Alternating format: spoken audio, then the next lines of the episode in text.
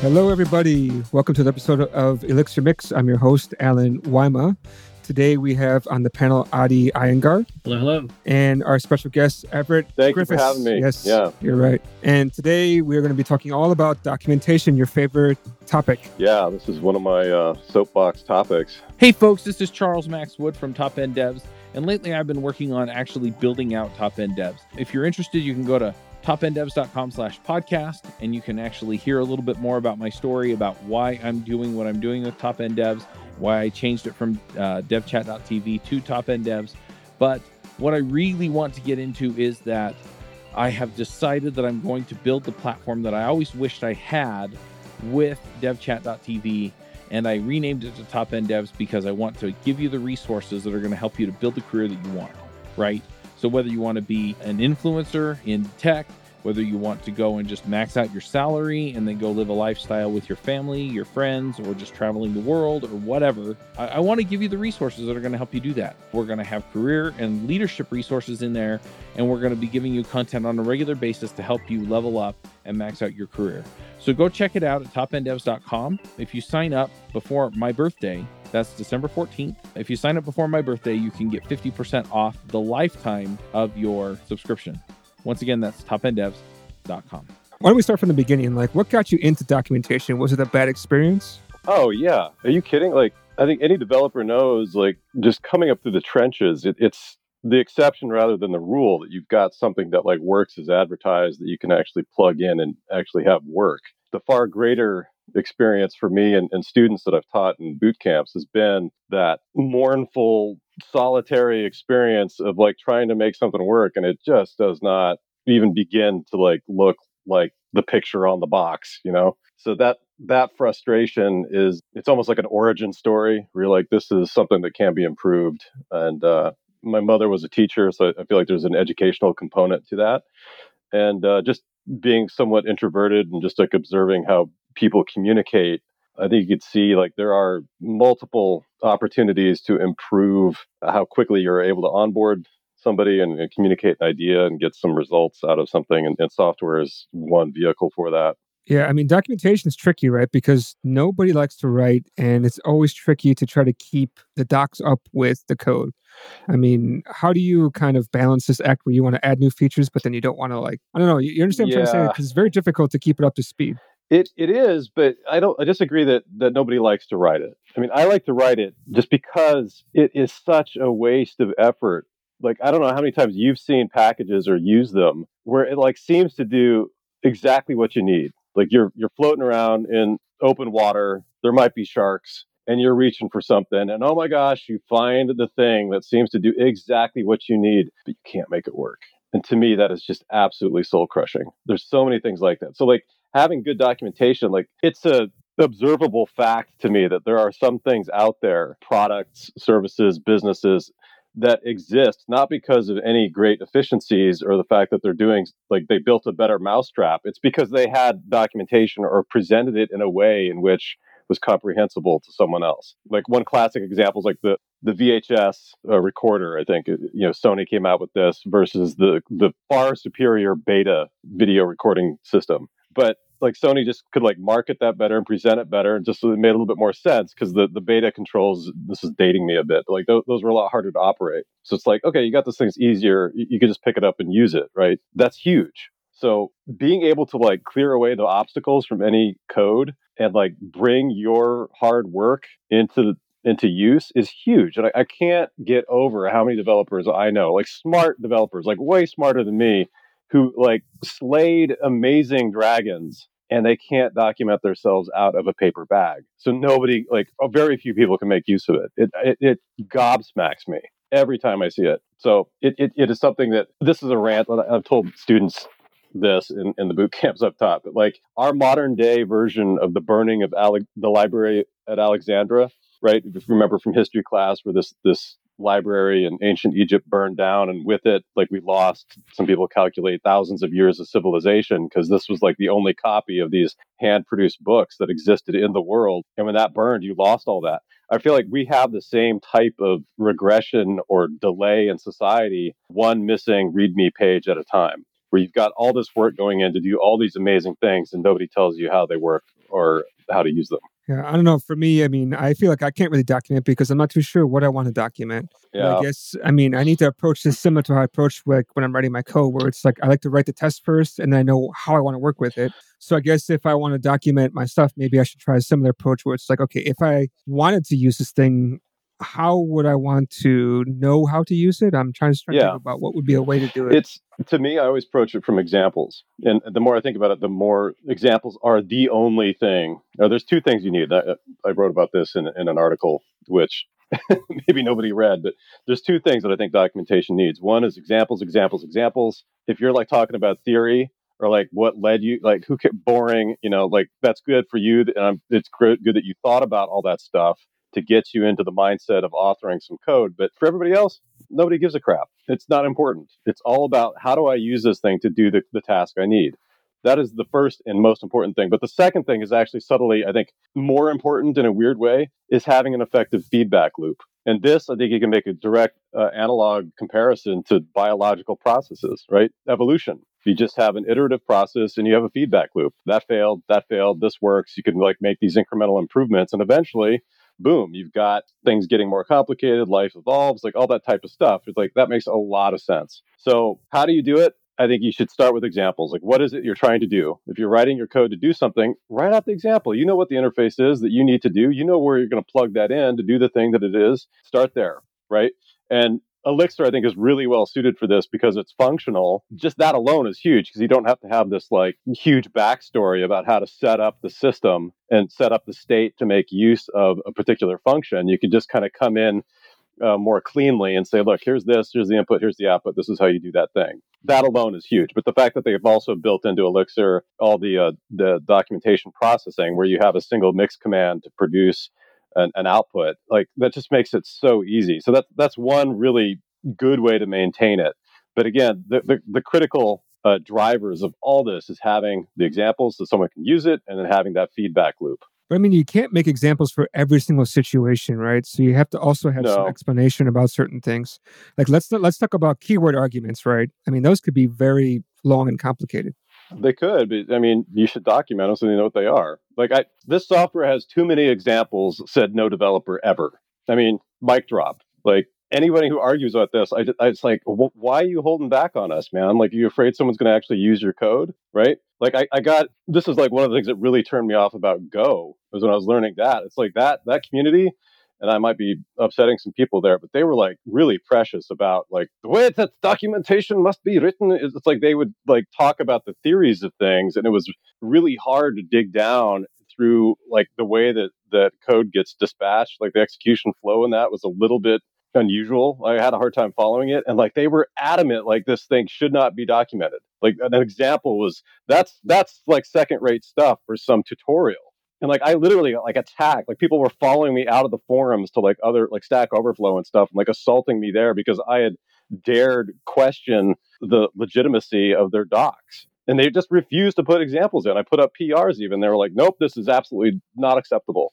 And to me, it was like, wow, what a dick move. Just uh, a total waste of effort. Like all this code that would have been useful, even the language itself. Like ultimately, that's one of the things that pushed me into Elixir was like, well, this is a pain, right? and I could get on my soapbox a little bit more here. But when I was driving my own dev teams as a freelancer, like we had some like free time to like do a project. I don't remember exactly what it was for, but I remember we had to like parse some uh, Excel files, some like CSVs or tab separated, whatever they were, for something. And it was like no one, they didn't, the, the client didn't care what language we use or whatnot. So I was like, God, this might be fun. I'll have, you know, had a couple guys working under me, and I was like, these are all like reasonably competent guys maybe not senior devs, but they were like competent and had experience in a couple languages. So like I had one group of them like work on it in Go and somebody else like worked on it in Ruby and Python and like we were using PHP at the time. But like so many of those train wrecked because of the docs. Like the Go guys, well, I, I don't know, man. Like they even came around. I didn't even ask them. They're like, well, I figured out how to do it in Ruby. It was like, burn.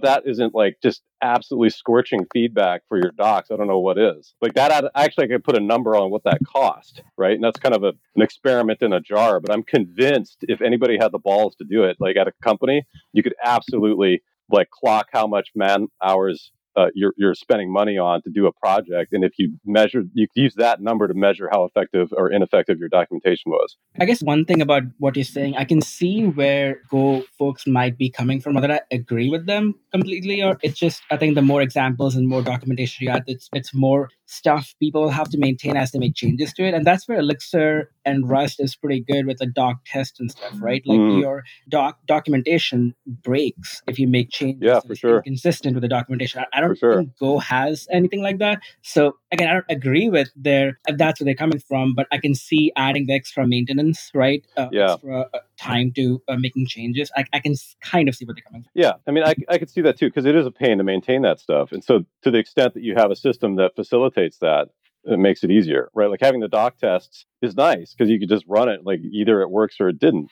Uh, the, my contention mainly is like if, if, you're not bothering to upkeep that, it's really a disservice because if you went through all the trouble to write this stuff like is it some secret society where like we have to like swear allegiance to something to, in order to know how to learn the the secret yeah. shibboleth to your, use your package like come on you know what we're not the masons like we're trying to like write code and if you're you're, you're putting up that wall artificially out of some precious sense of like like you're not smart enough to know how to write documentation. I think that's really the nerve I hit was like, look, you're a genius. You wrote this thing. It's awesome. I can't even begin to figure out how you did that. But for, you know, for effing out loud, just put in an example to help somebody else get on board with this. And they're like, oh, that's kind of the, that my read on it. It's like they, they took it as like some sort of like negative feedback on their intelligence or something. But I don't know. In any case, I, find it hard to justify that. Like any, in any real world sense, if you don't have that example of how to like get somebody on board, it's just like you're wasting time. And like, why waste everyone's time? I think the one documentation I really, really hate the most is Python because it's like if you want to know something, you have to read a whole book about it. Yeah. It drives me absolutely crazy.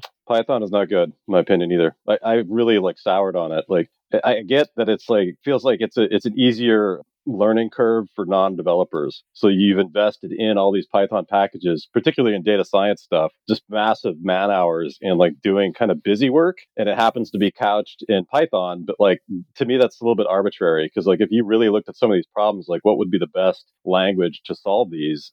Python may not be your, your top pick for that, but that's just because it's a little bit more accessible for the non-coders. I feel like it's it's sort of funneled off a lot of uh, c- contributions. So, eh, but yeah, the docs like rough. But even non-coders, I mean, they want examples, right? They don't want to read 100%. a bunch of stuff. They just want to just do stuff. I can't imagine a beginner like, oh, I, I want to know the theory about like print. Like, who who cares? Yeah. Just, yeah.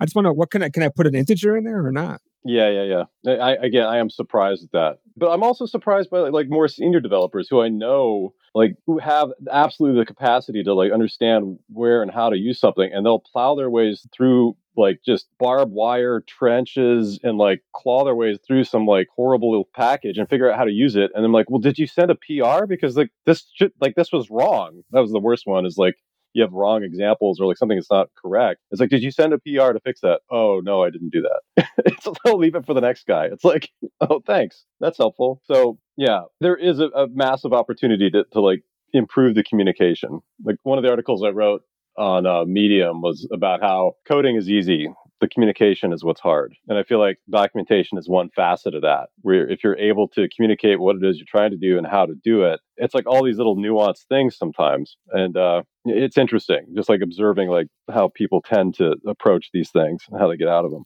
One thing I thought was quite interesting is that you have an article about how you how your system kind of works with like message passing, right? Mm-hmm. Yeah, it was an interesting one we came up with because uh, this is a for an, this came out of writing an Elixir system, and it's it's not public, but it, it's a it's a cool thing that we've worked on over the past two years at my current company, Body, and we're doing like massive data scraping at scale. And was funny to me is just like observing the fact that we're accomplishing more with like a couple Elixir developers than we did at my last company that was kind of doing some scraping, and we weren't doing anywhere near the volume, like not even a fraction of the volume, with about 30 Python and Node developers. And it's like, wow, what? How do you explain that?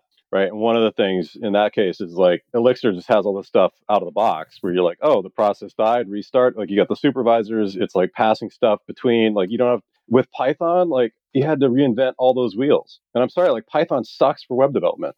I don't care who I flame with that. Like Flask was written as a joke. It's good for like educational purposes, but like actually using it in practice, like I've done it it took like way longer to come up with stuff to get parity with some other systems. Like, you know, Rails might be slow for uh, concurrency and stuff. But like it's it's got great tooling, so like okay, why not use that? It was built for that or PHP. I got PHP is great for the web stuff right? And the Python stuff, we ended up like chasing our tails with all that.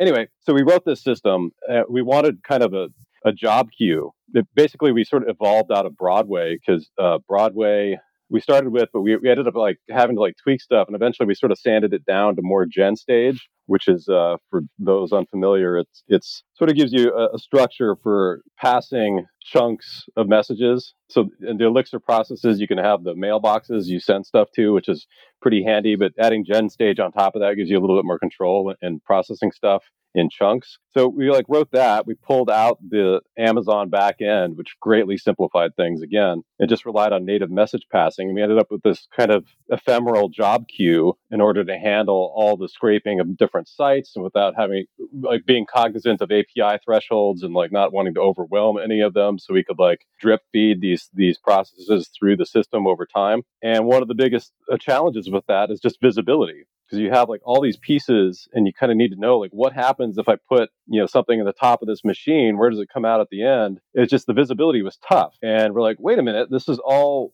configuration based. Why not just render a chart like in the documentation? and that ended up working beautifully because you could just put your code right in in the module doc. It runs at compile time. There might be some caveats if you needed to do something different at runtime, but basically, like the the Mermaid charts worked really well. There's some bugs in it, but like at least you could see all the components and you could see how they connect. It was like boom, like as soon as you change the configuration, the docs updated. So like there was like no effort in maintaining the docs. It's like that is a picture literally of what's running in production. So I don't know, like that was great. So like just poking at, at mermaid docs was was cool, and that to tie it into the more recent article I, I poked at uh, with ecto schemas, because that's another area where it's like sometimes you want to see like what's the database doing, and you guys have probably all experienced this when you've got database changing over time. Like sometimes somebody's maintaining a document sitting on a shared drive somewhere up in Jira, like whatever, and it may not be up to date with what's actually in the database, right? So that again, it's a red flag. So, like, how do you have documentation that stays up to date without you having to go and, and maintain this thing off in a galaxy far, far away? Well, you can inspect the ecto schemas and come up with usable documentation from that. There's no guarantee that that's exactly what's in the database, but it's as far as the code is concerned, that's your interface, and it and it usually is 99% accurate and that's been useful too. There's a, there's a couple things I'd like to see in the the mermaid documentation or the mermaid charts to like improve some of the relations, but generally like that's all been a huge lift just to getting visibility on what our app is and does. The mermaid charts, right? I mean, did you use this before, or how did you actually find out about mermaid charts? No, I was googling the hell. It was like I remember from my consulting days, I'd found some something like when I would sketch out a database, like you know, you sit down with a client, you're like, "What are you doing? What are you storing? Like, what you know, you got to like go through like maybe what they have, and usually it's usually it's some relational thing. But I remember there was some package that I, I couldn't find it. Like I found it one time, but it was like you could like sort of type out in Markdown a table skeleton. It was just like real simple Markdown where you'd say like, here's the name of the table, and then you'd like you list out the columns, and you could say like a little description like this one's primary, you know, PK primary key, this one's an integer, this is a string, and it, it lets you sort of add a little symbol to it that would link to another table and key, and then it would render a little graph. So it was like uh, for me, he would like write on the back of a napkin or like even do markdown just to kind of flesh out the shape of the table. It was like, oh my God, yes, that's what I need. Cause I ended up like always taking those notes and manually putting them into like OmniGraffle or, or, uh, you know, Drawio or one of these things and like re- redoing all that work just to make that little uh, entity relationship diagram. It was like, this was great. So th- there was some package out there and I, I, cannot for the life of me find it. But anyway, di- like looking for that and trying to reproduce that, I, I, stumbled across mermaid charts, which in, in the interim, since I had done some of these other database designs, had like really come into its own and like offered some of these features. So it was like, yes, you could draw these lines between these things. You could work with it in in a way that you could generate these bits of text automatically from the documentation. It just seemed like a really obvious thing to try to bring those two ends together. Yeah, it seems like they have their own language, right? Which you have to kind of pick up, but it doesn't seem too bad. It's it's not too bad. There's a few things that are a little bit annoying. I'm gonna I'm gonna throw some shade at Python again because like everyone seems to like have this this thing where like you want to get rid of semicolons, and as soon as you strip out the spaces like you do in the documentation or HTML page, like it all goes to crap. So like that some of those were optional. So like you know when you're writing this and you know it's going to get compressed you needed to like delineate your your line breaks because those had syntactic meaning So like some of that stuff worked fine as long as you included the semicolon. But again, not all their examples showed that. So it was like one of these things where like if had they had a better example, it would have saved me a lot of time. But in any case, it worked for that. The uh, database entity relationship diagram is sort of a newer feature, and it doesn't seem to have that support for optional semicolons. So I got to figure out a way to to draw those ecto schemas with maintaining the line breaks so that those charts can line up still. I think there are some ways to do it. Somebody messaged me and uh, on a GitHub issue or something where there's a way to do it, but I haven't um, poked at it recently. For the this is uh, for the Inspecto package I published a couple months back that that would like draw up your ecto schemas from an Elixir project. Yeah, your Inspecto. That's the one that draws the HTML table, right? Yeah, yeah. I kind of left the door open to, to do like a, a mermaid chart just because I knew like there might be other formats that you wanted to draw. Because my first attempts at doing the uh, the mermaid chart were, I mean, one like, like the, it all fell apart with without the line breaks, but also a limiting factor on that was like it, it didn't provide a lot of room for doing any additional metadata about the fields, which is kind of the point. So if you just have like this is the, the column name and, and the column type, like, well, I need to see what the default value is. I want to have an example value, right? Like all these things to help communicate what's in that table it didn't seem to allow for that very well. So I'm hoping that, that that's something that gets iterated on. Okay. Yeah. Okay. So yeah, because I see when you have Mermaid, it's always the JavaScript one. So it's always like you have to just give them this Mermaid language, and then the JavaScript will just always read it. There's nothing else. There's no way to statically do this kind of stuff. You can. I had mixed results with it because you can download like, if I remember correctly, like a Docker image because they'll do like a command line tool where you can process it but it just like I don't like shoving all that extra crap into my app. Like one, like I, again, like I, I am. I, if I have a superpower, it is the ability for me to like follow the instructions as given and like find the one corner of the universe in which those instructions don't work. Like I am amazing at that. I will find the way to break the thing without even trying. So the the Docker, the the CLI tool for that, I've never gotten that to work. It just puked out garbage or didn't run at all. So that's fine. I didn't really want to include it in my app anyway it was just a lot easier to say here reference the external the cdn hosted mermaid javascript file you know, as soon as it's included, you just reference like you put a, a div on your page, and, and it's going to render whatever is in that div. Okay.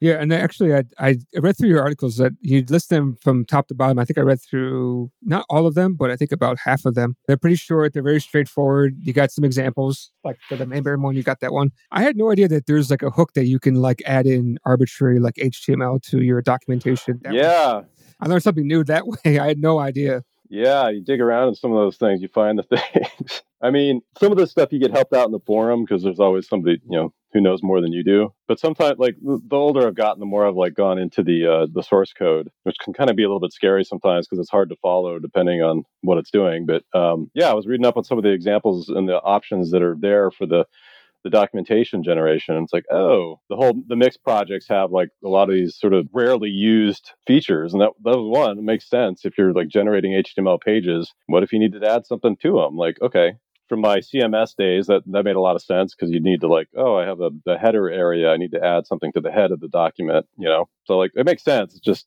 it can take a while to fumble through the dark. Hi, this is Charles Max Wood from Top End Devs, and lately I've been coaching some people on starting some podcasts and in some cases just taking their career to the next level. You know, whether you're beginner going to intermediate, intermediate going to advanced, whether you're trying to get noticed in the community or go freelance.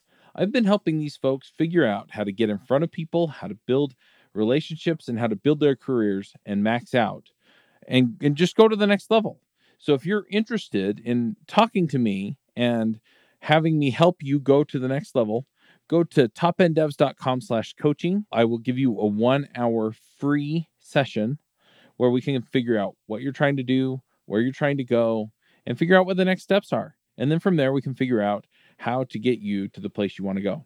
So once again, that's topenddevs.com slash coaching. I was also surprised, like when I saw your docs, I read it and I was like, actually, there was one thing that now I'm thinking about it that was a little bit weird for that. Was it Inspecto? Where you, I think, yeah, yeah, it's Inspecto. Okay, so for Inspecto, you need to uh, okay, okay. Sorry, now it's coming to me. What's going on? I got a little bit confused in the docs, right? Because it is a string, an elixir, but you do string interpolation, and then when there, that's when you just output direct HTML. And then what you're saying before is that all HTML, because HTML doesn't really matter about the white spacing, right? Right. So everything gets pushed up to one line, basically. Yep. exactly. There's a way to override that because you can you can set in your ExDoc generator i forget exactly what it is but there's like some parameter where you could basically like inject your own interpreter and it's just like oh man like are you really gonna like hack apart the machine like and provide the separate interpreter just to omit the, the spaces i tried it out from what i remember and it worked it was just like oh man this is this just feels way too clunky it's too big of an ask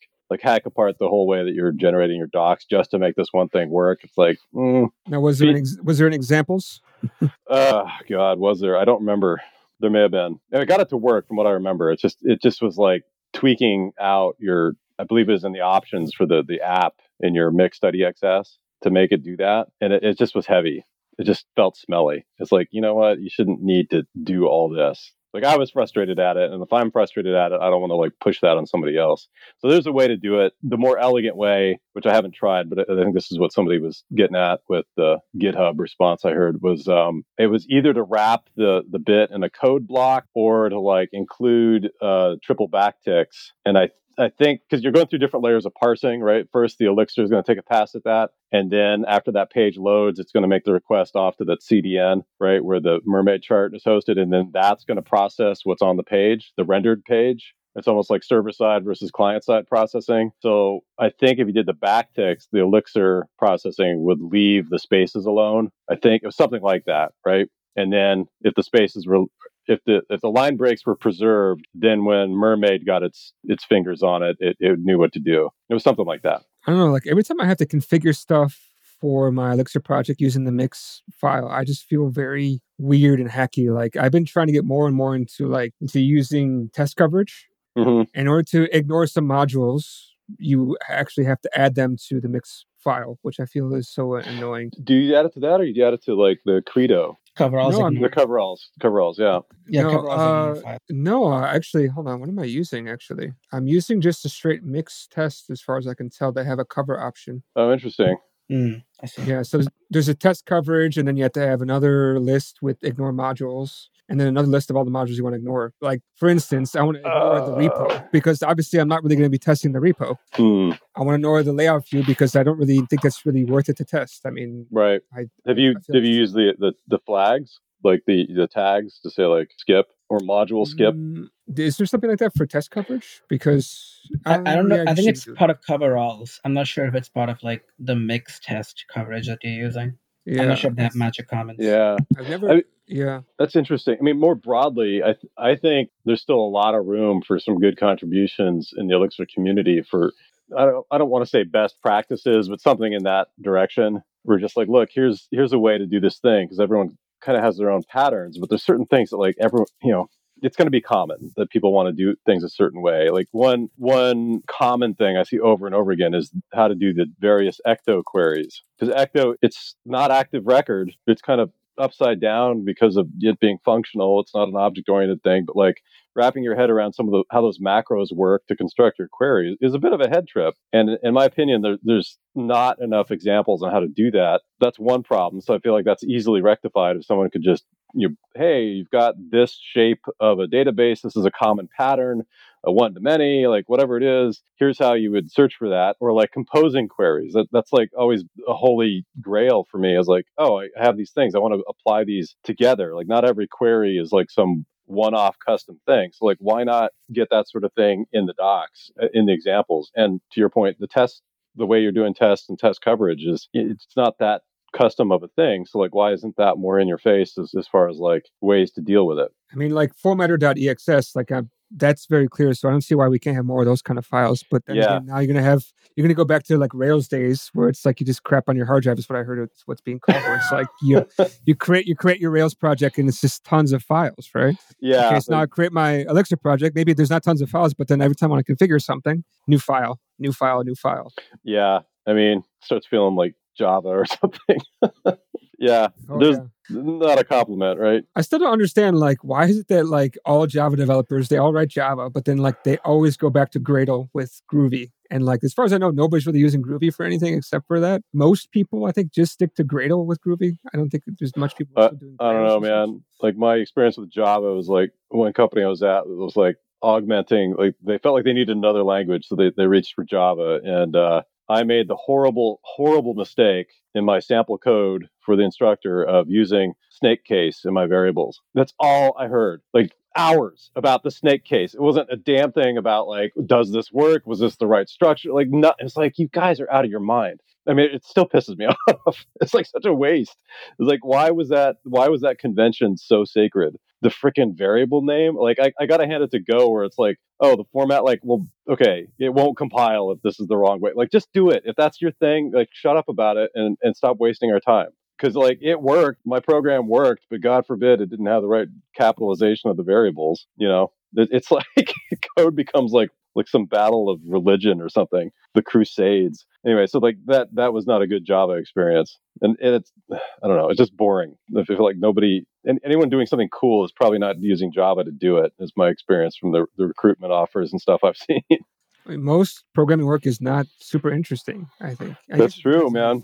no absolutely true. Like one of the things another article i wrote recently was about how you should open source your software and just the mental exercise was like looking at stuff and, and it's like oh because everyone like any business person you know who doesn't code they're going to be so precious about like oh god like don't don't share any of the stuff from our secret code base. And it's like get over yourself man. Like there's this is mostly boilerplate stuff. It's it's like the plumbing involved in like running a the fintech site or like a, a porn lead gen thing. Like a lot of it's going to be the same. You know, it's like database tables and like messages and blah, blah, blah. It's a lot of the same. So, like, realizing like open sourcing your code really just that exercise of like, oh my God, if we made this repo public, what, like, what would people see? And like, one realization is like, there's not a whole lot in the repo that's really interesting. It's like there might be like some secret sauce stuff in the business logic. A lot of it's data the data itself like okay here's our database structure who cares? But like, you don't want to like share your actual hard won data. Yeah. So the code itself sometimes isn't that interesting. So like, to the extent that you can get out of the way and like just kind of get stuff in and and kind of not do that boring homework assignment of like spinning up the same stuff over and over again, that's a win. I want to touch on that mermaid thing again. One weird way, I don't know if I've tried it uh, ever, but like one weird way, I this is like early 2021 where I try to do some something like you were doing not for er diagram it was for like a sequence diagram mm. you can send to mermaid.ink slash i think it's image mm-hmm. you can send an encoded string of the query and that renders the diagram oh interesting yeah and if you just like put that as like an image in markdown with the image tag Oh, interesting. With that as a URL, the image itself gets rendered. Oh, so I had to do this because this this was like before many of the extensions and everything came out, right? So that could be yeah. a big image, right? I think you can uh, uh also send the size uh, as uh-huh. parameters. Interesting. I'm trying to remember if I saw that or I just glazed over it because one of the things that we're able to do in the diagram is you can make links in that mermaid. So you could like click the like go over to the module that supports that component. Right. And it's like cool, like doing that with an image would be not practical. But yeah, I mean, that's interesting. make it a link. No, but like I'm talking about like the specific parts of it. Gotcha, gotcha. Yeah, yeah. yeah. Right. Got it. But that's interesting. You could do that. I think I do remember seeing that now that you mention it. Yeah, I think at least it was very not very well documented. I had to guess that it was encoded based on the live editor. Yeah. But uh, I'm not sure if they've documented that now. Yeah.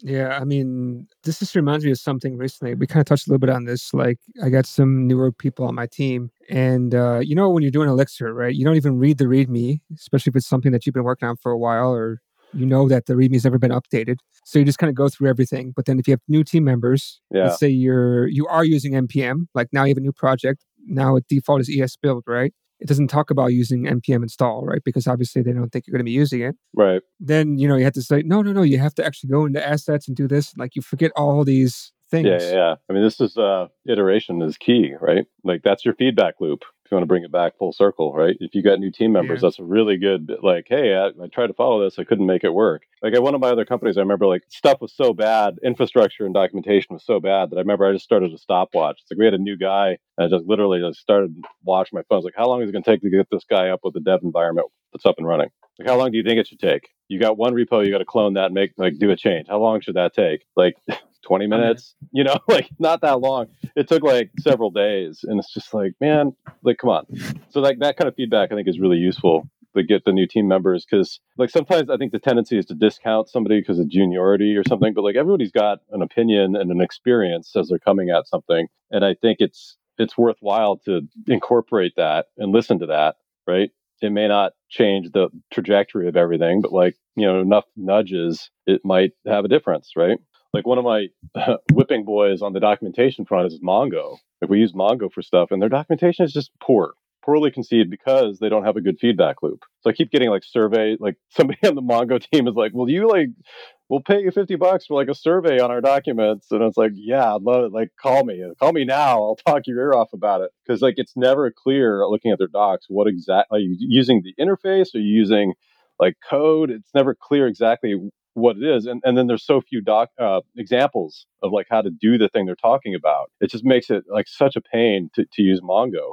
We still use it because like it, it's got features that we need but the documentation is like man i don't know who came up with this but this is 100% like rubbing me the wrong way. I think another way of like the organization and like junior engineers problem solving that is like just having organization standards like cookie cutter uh, projects from which you clone right? Yeah. If you haven't moved to esbuild organization wide it, it, doesn't matter because they're going to use the same cookie cutter and that mm-hmm. its documentation will be up to date and yeah, like there's tools like oh, what is it called? I think it's called Shepherd that allow you to run cross repository migrations. So if you do do the Phoenix upgrade or whatever, you can run that across multiple repositories in an automated way. Interesting. And, and also update your cookie cutter that mm-hmm. way. That's the approach we took. Like when the Phoenix Live View update happened in October, that was a little bit of a pain. Mm-hmm. But doing something like this was, uh, in that we just have to update Live View in one repo and then shepherd it across the, all the repos. yeah. Easier to manage. Yeah, that's interesting. Have you you have you customized any of the uh, like mixed templates?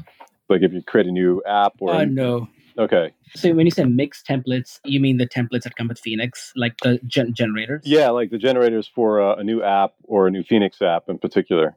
Gotcha. Yeah, I did that in 2018, and I just felt it was too complex to maintain. Doing just running a simple, like keeping the app in a way such that all the dependencies can be in a separate, you know, all the more dynamic stuff can be in a separate dependency, right? And the Phoenix app itself, just changing the names should be enough just by running a simple shell script with fine mm-hmm. place. That has worked well for us. It, it, it works. I mean, it's like the 80 20 rule, right? Like, yeah, yeah. effort takes care of most of the uh, use cases. Yeah. I feel like just observationally, like Elixir is kind of built with more of that like code generation in mind. I mean, this is kind of like the, the, whole philosophy of having a macro layer. Like every time I have to deal with with Node, like the whole like Webpack days and all this like transpiling, like like it just screams macro to me because you're not actually writing Node, you're writing something that com- like transpiles to Node or to JavaScript or like I don't know, like you lost me, right? But Elixir's like approach on this is like to generate code. So to me, it, that seems like the maybe preferred. I don't know, the authorized, the the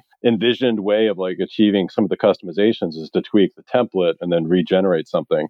Because I know, like going through and like editing, if it's just like a, a module name or an app name, I'm like, yeah, fine. But if like things get kind of like nuanced, that the time to like tweak that over and over again can really add up. Right. I think I can see what you're saying. And I think, again, it depends on how you kind of structure your app, right? I think we kind of try to make the our, our dependencies and Phoenix applications are simple enough mm-hmm. that if we use a cookie cutter, it should take care of most of the cases. Yeah. Um, we generate the live view part, as I mentioned too. Uh, all the tests, like the, for example, in our uh, company, I, I, like running router tests. So we make sure mm-hmm. all the routes are tested and they're going to the exact controller. So all of those things, all of the uh, sandbox stuff, everything is like generated in the way it's supposed to. Yeah, there are edge cases every now and then but they're rare enough that either by keeping the app simple and moving that complexity to a separate dependency mm-hmm. works, or just a, PR on top of that, you know, template PR, a simple, small, uh, short PR. Yeah. I think following your gut and your instinct on like optimization and isolation of complexities, like that, that makes a lot of sense. I feel like the more mature a developer or an organization is, the more that you'll see a, a better, more sensible structure. And, and then the visible result is like each component, each app, whatever, each repo, whatever it is, I think tends to get simpler because it's more focused on one thing. It becomes more, right. it becomes more reusable. It's easier to document. It's smaller. You have to iterate on it less. Maybe that I, don't know what you call that. To me, it's it's sort of like smacks of like single responsibility principle. But like yeah. w- when that gets followed, just like things get way easier. Yeah, I mean your uh, infrastructure gets complicated. yeah, but but yeah, the code itself gets uh, easy for sure. That's infrastructure is an interesting related point to this because like I've seen like plenty of smelly code in my day.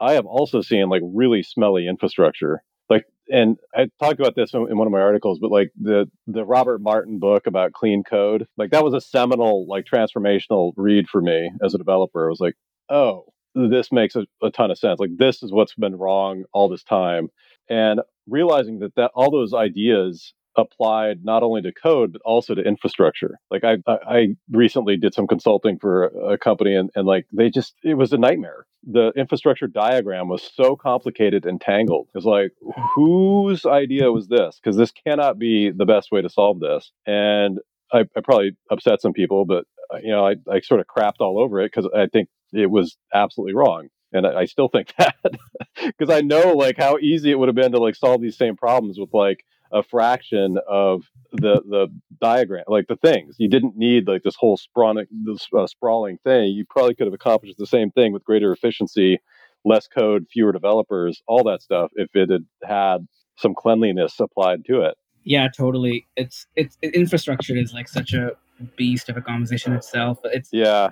I, I, I think it's also it grows, it evolves, right? Over time, like you think your app will behave certain way three years ago, and then suddenly this new project comes in. Like, okay, great, it needs to talk to only one app, yeah, but it also has to talk to the other apps, and you don't have time to restructure applications, and your infrastructure is a mess, right? Yeah. Like one of the companies I'm advising these days, they they're a crypto company. That's where they're at right now, and it's the source of I would say at least forty percent of all the errors. Just like one out of fifty apps in the microservice, because yeah. one app kind of worked that way, and it's it's such a waste of time. I, I, I, have a special hatred in my heart for microservices because of that. Because like it's advertised as like being the solution to like whatever isolation, right. single responsibility principle, all this like glorious stuff. But in reality, I, I feel like it's a it's like an escape hatch for some like like parasitical development practices where like you didn't handle things correctly in your main app. So like you all jump into this escape pod and spin up a microservice.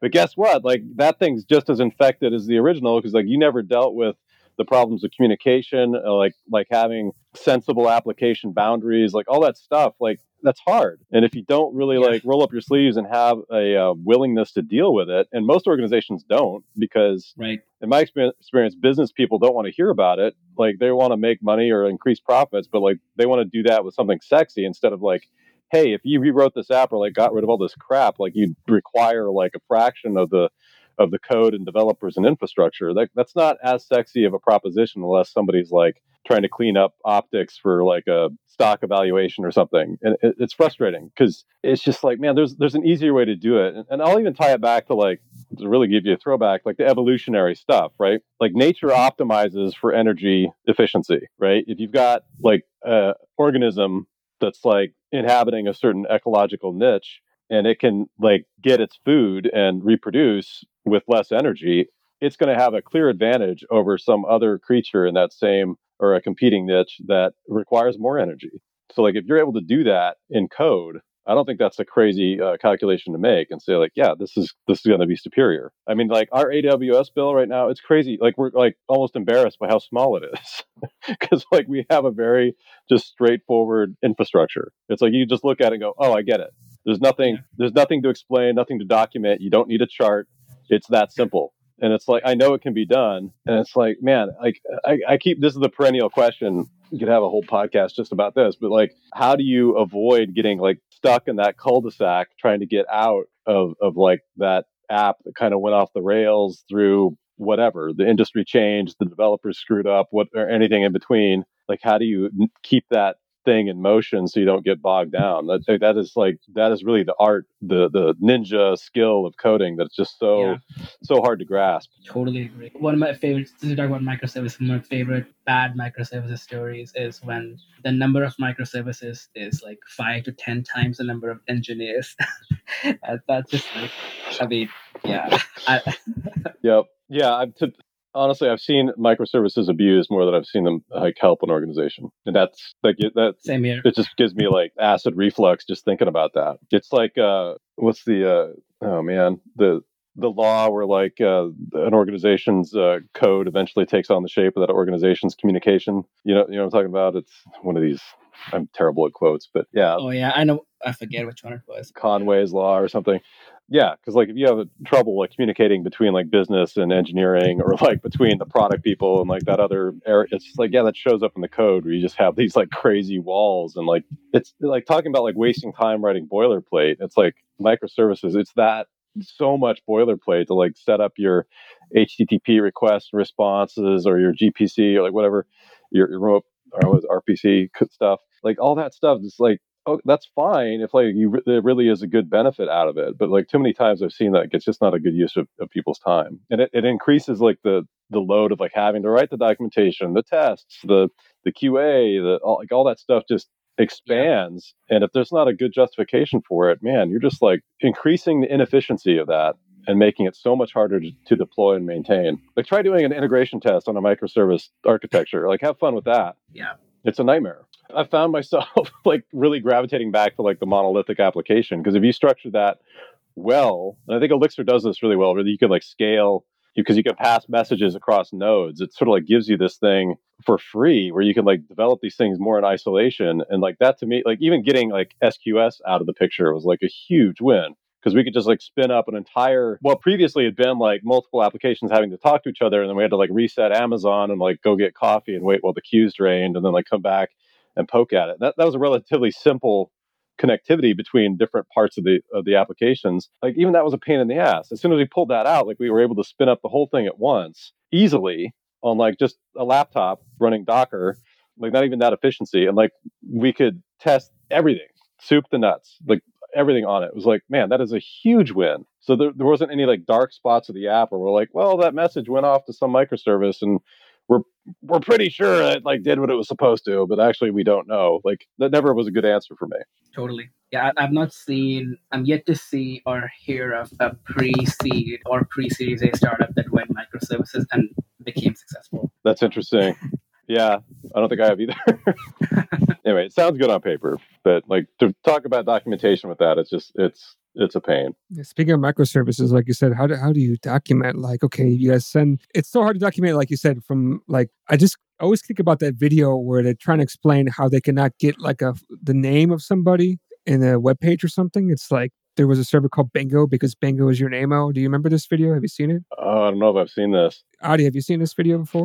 No, I haven't. Oh, it's really crazy. Like they spend like forever trying to explain to a product manager why they cannot get some kind of information about somebody because they have 50 different microservices. It's very crazy, but like writing documentation to say, okay, if you want this piece of information about somebody, it's stored in this document over here or this database over here. How do you show the flow?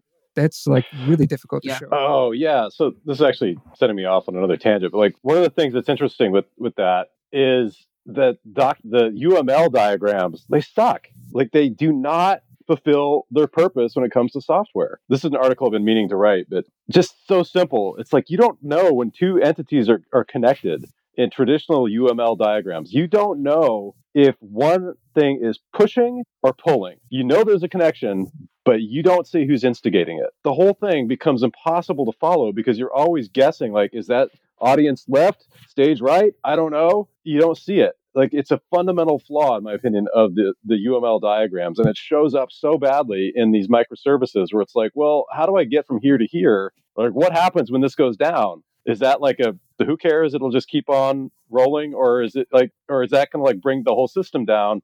It's not clear because you don't see like the push and the pulls. You don't see who's initiating any of those uh, events. I think that's I'm a huge fan of sequence diagrams. Like that kind of it kind of follows the kind of the journey. The, yeah, the journey if you're mapping out the data um, over UML diagrams.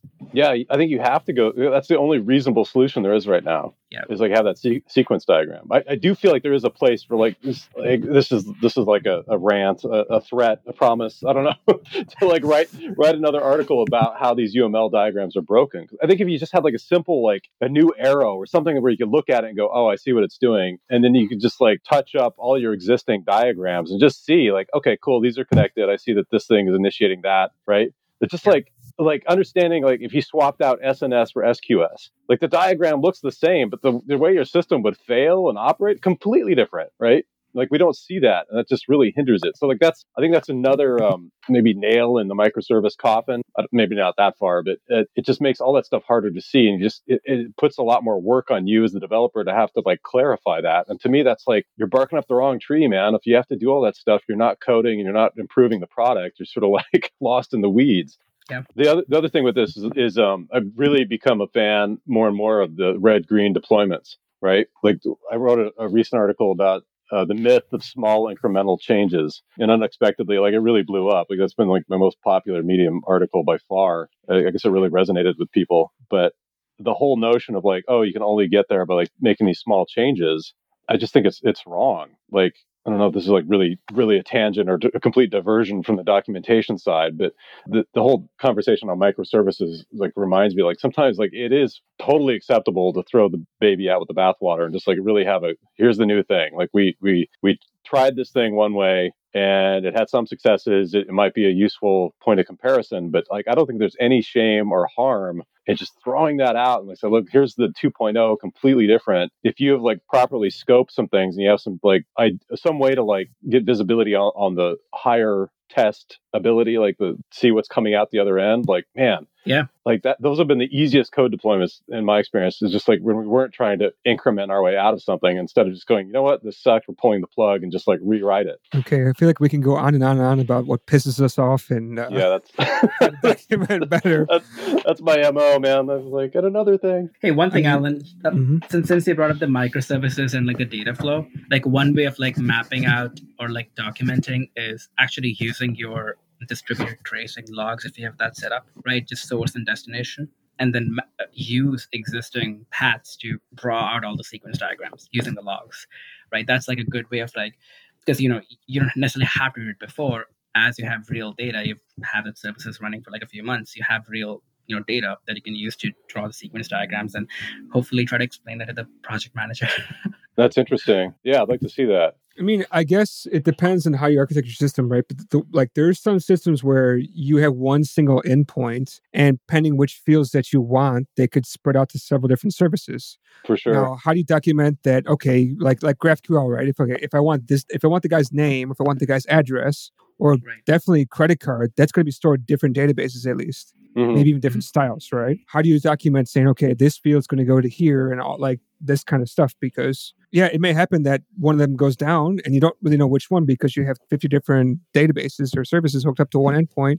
Mhm. And you know, if you request certain ones, then you need then you need to know like why it's going down, right? Then that's Yeah, that's- one use case. That's a really good example. That's I don't think that's at all hypothetical, right? I mean, this is Like there's federated uh, GraphQL is a big one, right? Where they somehow they actually have it so you have one endpoint and then they'll actually go off to several more GraphQLs, Mhm. which is crazy. Have you seen that before? we did something similar. I mean, it's not a really a stretch if you've done an API gateway because that's kind of what GraphQL can be is like an API gateway where like it gets it and it splits off the thing.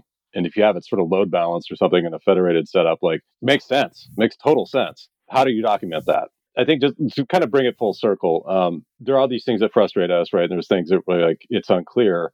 I think it it is a useful exercise to try to document and clarify that up front. And if that's like on a chalkboard at the back of the room or or like in a document where you can like sketch it out, like this is how this could look.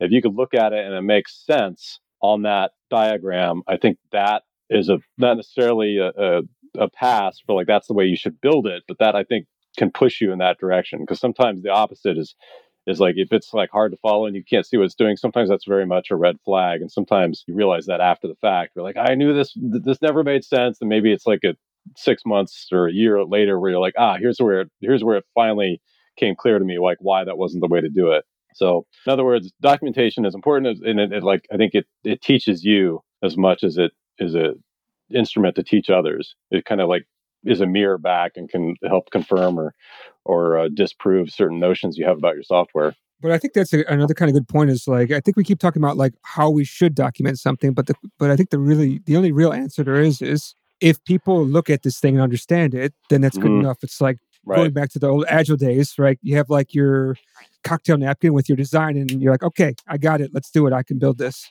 Yeah. Just enough, and makes it very clear. Uh, if that's enough. That's enough. Like, and that feedback loop is going to like sort of you'll iterate on that, right? Or if you could say, okay, cool. I got it. I'm going to add another thing here, or like, here's a new cocktail napkin, whatever that is. And that's a conversation that I think makes sense. And it has the anal- analogs in the natural world, which I think is a, is a point in its direction. Except for if you have the ISO committee coming over to see if you're actually ISO compliant and a bunch of cocktail napkins, that's a problem. Yeah, fair. Yeah, I think we we've had a really great session, right? I think that we can go on, like I said, for forever and ever. Is there any other points you wanted to kind of make? Uh, maybe first ask Adi, so I don't uh, leave him hanging. Adi, you anything? Uh, no. Well, I guess one thing, just I think we briefly touched on it very early on, that Elixir doc tests allow you to make kind of ensure that the documentation is up to date somewhat, right? To at least like quantifies it in some way. I think one of one of my one of the things I try to do when I generate documentation is try to find a programmatic way to make sure it's up to date.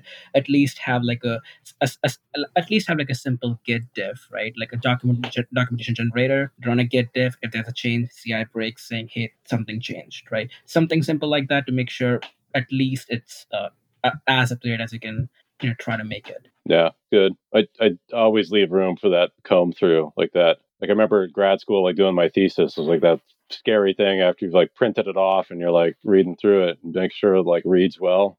I mean, that just makes for such a nicer handoff down the line, but that that takes some time. So yeah. I kind of reserve that for like a major version, but like investors or internal folks need to see it, new hires, like all that stuff. It, it just it saves a lot of time. It, it's it's like an ounce of prevention versus a pound of cure. Now, is there any kind of last points maybe you want to make about documentation before we head over to picks? I feel like I could rant forever about different things, but I, I think we've covered some good ground. I mean, the the sort of orbiting points that are not necessarily related to documentation or sort of like about how development fits into the bigger picture like what are things we can do as developers to help improve the world right? If you want to take a, a really sky view of the thing because a lot of crises going on right now a lot of big things and, and sometimes like staring at my computer doesn't seem like the most productive way to spend my time when we have you know climate in crisis we have you know government in crisis like there's lots of stuff that could deserve our attention. So you know if we could at least make software more simple to use and, and like free up people's time and, and make it sort of a,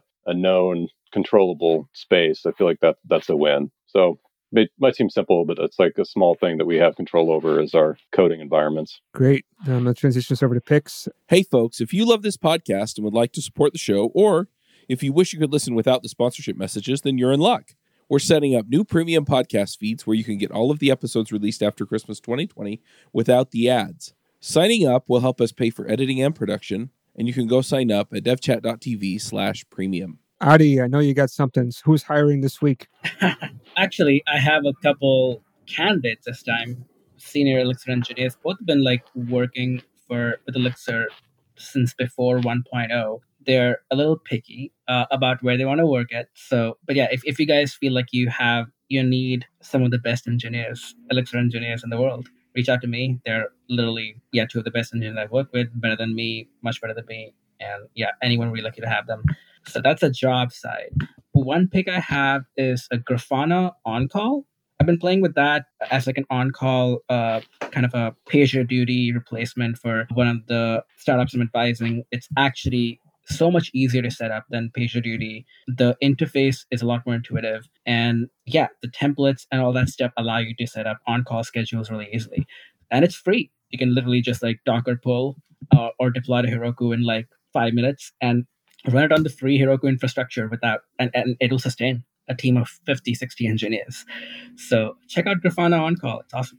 Okay. And I'm going to do my pick and then I'm going to leave it with our guest the best guest we've had so far of today. So my pick is uh, MJML, right? So I think one of the most difficult parts about making email templates is like handling all these different weird edge cases. And there's this language called MGML or MJML, sorry. Uh, I'm not too sure what it actually stands for. Probably mail something. I don't even see them actually ever spelling out what MJML actually stands for, but it's a special kind of language. Uh, there's a plugin for, sorry, there's a hex library for Elixir built in Rust that I use all the time. And all I do is just take my template, I pass in MJML. I use EEX, not HEX. So just EEX. I first run it through EEX and then I run that through uh, the MJML compiler, and out pops a email with tons of HTML tables inside, ready for any Outlook browser out there. So it works great. Uh, highly recommend if you're going to be working with HTML emails, definitely work with something like that. I think is much better than working with directly with uh, HTML itself because it's a pain to make these things work across Outlook and everything else. Griffiths, how about you? Yeah, one of the things I was looking at this past week was uh, language detection. You're sort of getting into like international stuff. So I came across a library called Paasaa, P A A S A A, and it's in Hex. I, I did a uh, fork and a pull request, and the and the author like merged it immediately. So it's, it's pretty cool just to dust it off and get it up to date because I hadn't had an update in about a year. But you give it text, and it'll detect what language it is, or you could give it a or uh, it'll give a list of what it thinks they are and a probability score. It's just been super useful in, in determining uh, multilingual content. And I wrote a um, companion to that just to integrate the uh, ISO uh, 639 language codes to interpret that. So you could see uh, the the two character or the three character codes for any standardized ISO language. And then uh, just randomly, I'll throw out. I've been reading Barbara Tuchman's uh, The Guns of August, getting up on my uh, World War One history, which has been kind of a fascinating left field education about the the lead up into uh, global conflicts uh, now over 100 years ago. But it's it's just interesting getting my head into what the world was like uh, that long ago, and kind of an interesting break from from coding. But I'll throw it out there. Okay, great. Well, it's again, it's uh, great to have you on. Uh, I believe you said you were here about a year ago, so it's good to have you back. And obviously, you're welcome back. Right, we'll definitely be keeping in touch. And yeah, thanks. Thanks, Allen. And thanks, uh, Adi. Thank you. It's been a pleasure chatting. And with that, we are out. Bandwidth for this segment is provided by CacheFly, the world's fastest CDN. Deliver your content fast with CacheFly. Visit C A C H E F L Y dot com to learn more.